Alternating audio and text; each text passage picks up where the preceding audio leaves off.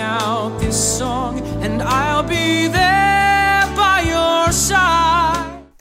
Welcome back to Tveiting Patiently, the appreciation podcast that highlights, dives deeper, and celebrates the work and accomplishments of our Tony winning national treasure, Aaron Tveit. My name's Elizabeth, and this week's episode is a quick shout out to the movie and role that was my introduction to Aaron and will be celebrating its 11th anniversary since hitting the big screen on Christmas Day in 2012. Les Miserables and Enjolras. Oh, Enjolras, he holds such a special place in my heart for being the first time that I ever saw and learned of Aaron Tveit. Now you play you play a character with, with a name that I think people are probably mangling when they look at their, their playbills on Broadway Yeah. for, for decades. Yeah. Uh, his name is, tell me how you say it. Enjolras. Angel. I've never said it that way. I've definitely never. I've said like Anil Angel Anil. On, onjo, Enjolras. So say it again. Enjolras. Angel. Enjolras. On. On. On. It's like that French On. thing. It's like, on. Like it was for Paul, hearing Aaron pronounce Enjolras was an education because for a while I also was not pronouncing it correctly. And I was late to the party watching the Les Miserables movie. I watch the Oscars every year, and that year Les Mis was nominated for many Academy Awards. And I watched Les Mis the day of the Oscars. I remember Anne Hathaway's Fantine having a big impact on me with what she went through and her singing, and then it felt like Act Two when Look Down started again, but this time it was being led by Enjolras. I mean, the wig, the jacket, the voice. Aaron as Enjolras knew how to make an entrance. When I first really started to go down the rabbit hole of Aaron Tveit content and learn more about his journey and his work, it blew my mind how much of a timing and fate thing getting cast in Les Mis was for him. Prior to getting cast, Aaron was performing on Broadway as Frank Abagnale Jr. in Catch Me If You Can. And Aaron has spoken before about how absolutely devastated he was when Catch Me If You Can closed. However, within a week of the show closing, Aaron was cast in both the Les Miserables movie and the pilot for Graceland. Like, how insane is that? While Catch Me If You Can, it deserved more recognition and it should have run longer on Broadway. If it had, we would not have Aaron's Enjolras or Mikey Warren. Now, what kind of world would that be? Aaron's casting in Les Miserables is special for so many reasons. But when you look at the star studded cast of Hugh Jackman, Anne Hathaway, Helena Bonham Carter, Amanda Seyfried, Eddie Redmayne, etc., they are all very big movie stars who are familiar with the film world. And then there's Aaron, a Broadway national treasure who really held significance for the Broadway community in representing them within the film. Aaron spoke about this representation with Paul Wontorek and on the Happy Sad Confused podcast. I think it was striking for many people because it was like, okay, all these people make sense in like they're doing this a certain way. Mm-hmm. Yeah. They're casting like amazing movie stars that have great voices. Yeah. And then who's this guy? Yeah. Who's this guy? Yeah. What was really this guy. awesome is that you were kind of, I mean, obviously a lot of stars in this movie, a lot of big movie stars, a lot of West End theater actors, Mm-hmm. Yeah, and, yeah. uh and you were sort of the Broadway representative, Mm. which is awesome. Yeah, I you know I. I felt that way when when I found out that everyone got cast. I, I I felt that it was really special to kind of be a New York theater actor and getting cast in this movie because you know it's such a huge part of the Broadway community, and I really I felt honored to Yeah. to be that way. And I've had I've heard a lot of people say that to me, and it's it's really meant a lot because I was trying to hold our our Broadway New York banner up with while I was holding the flag up. You know.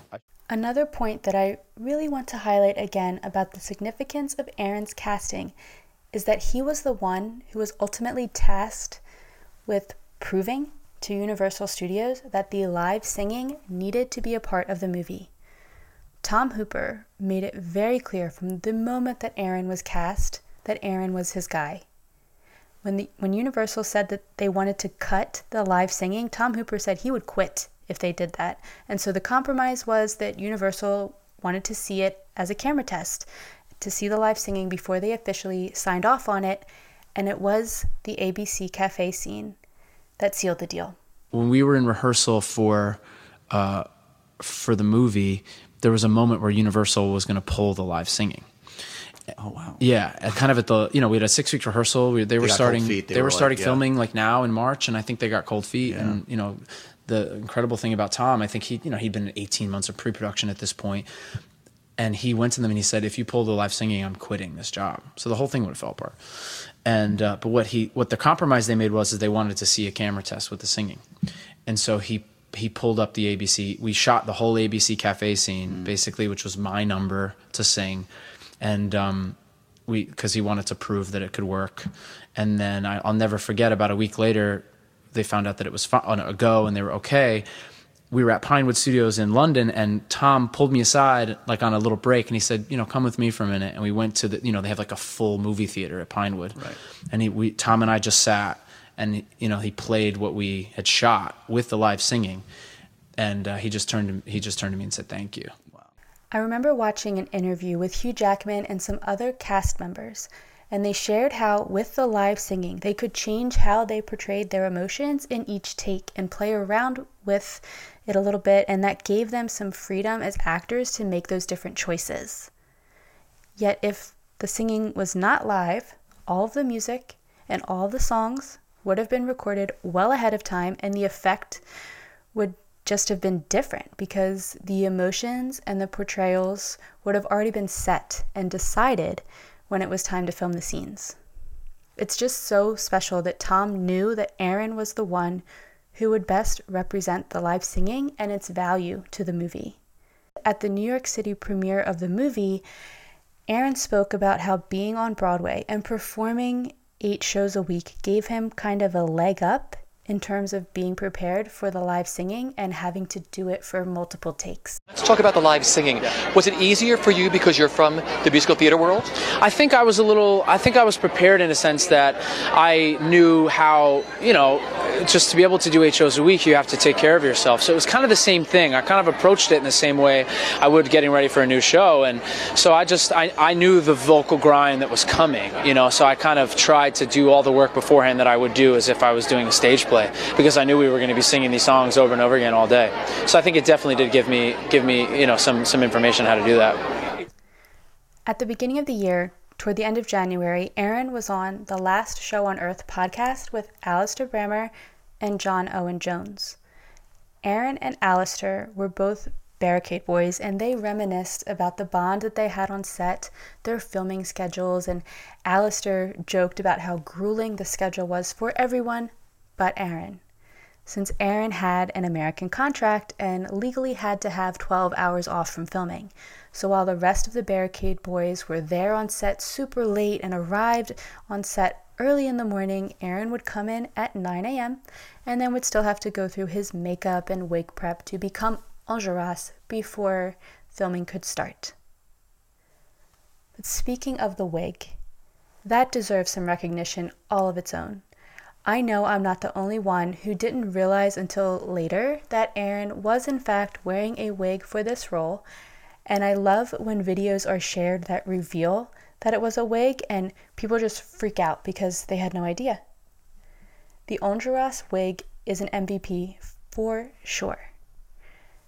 And just a quick side note to tie the Enjolras wig into movie culture today.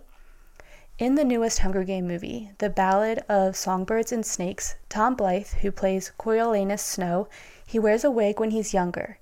And Rachel Zegler, who plays Lucy Gray, his tribute, said that the wig reminded her of the Enjolras wig from Les Miserables. And that's just so fun that 11 years later, the wig is still referenced. The Les Miserables movie is just so iconic and so appreciated, and we are all still holding out hope that one day they will release the full director's cut of the movie, which will be absolutely insane to see. So, on that note, happy 11th anniversary to the Les Miserables movie and to Aaron's portrayal of Enjolras on the big screen. Thank you so much for listening today and for supporting this podcast. If you're looking for more fun Aaron content, please follow along on Instagram at tveiting underscore patiently and on TikTok at tveiting patiently and hope to have you back here for episode 70.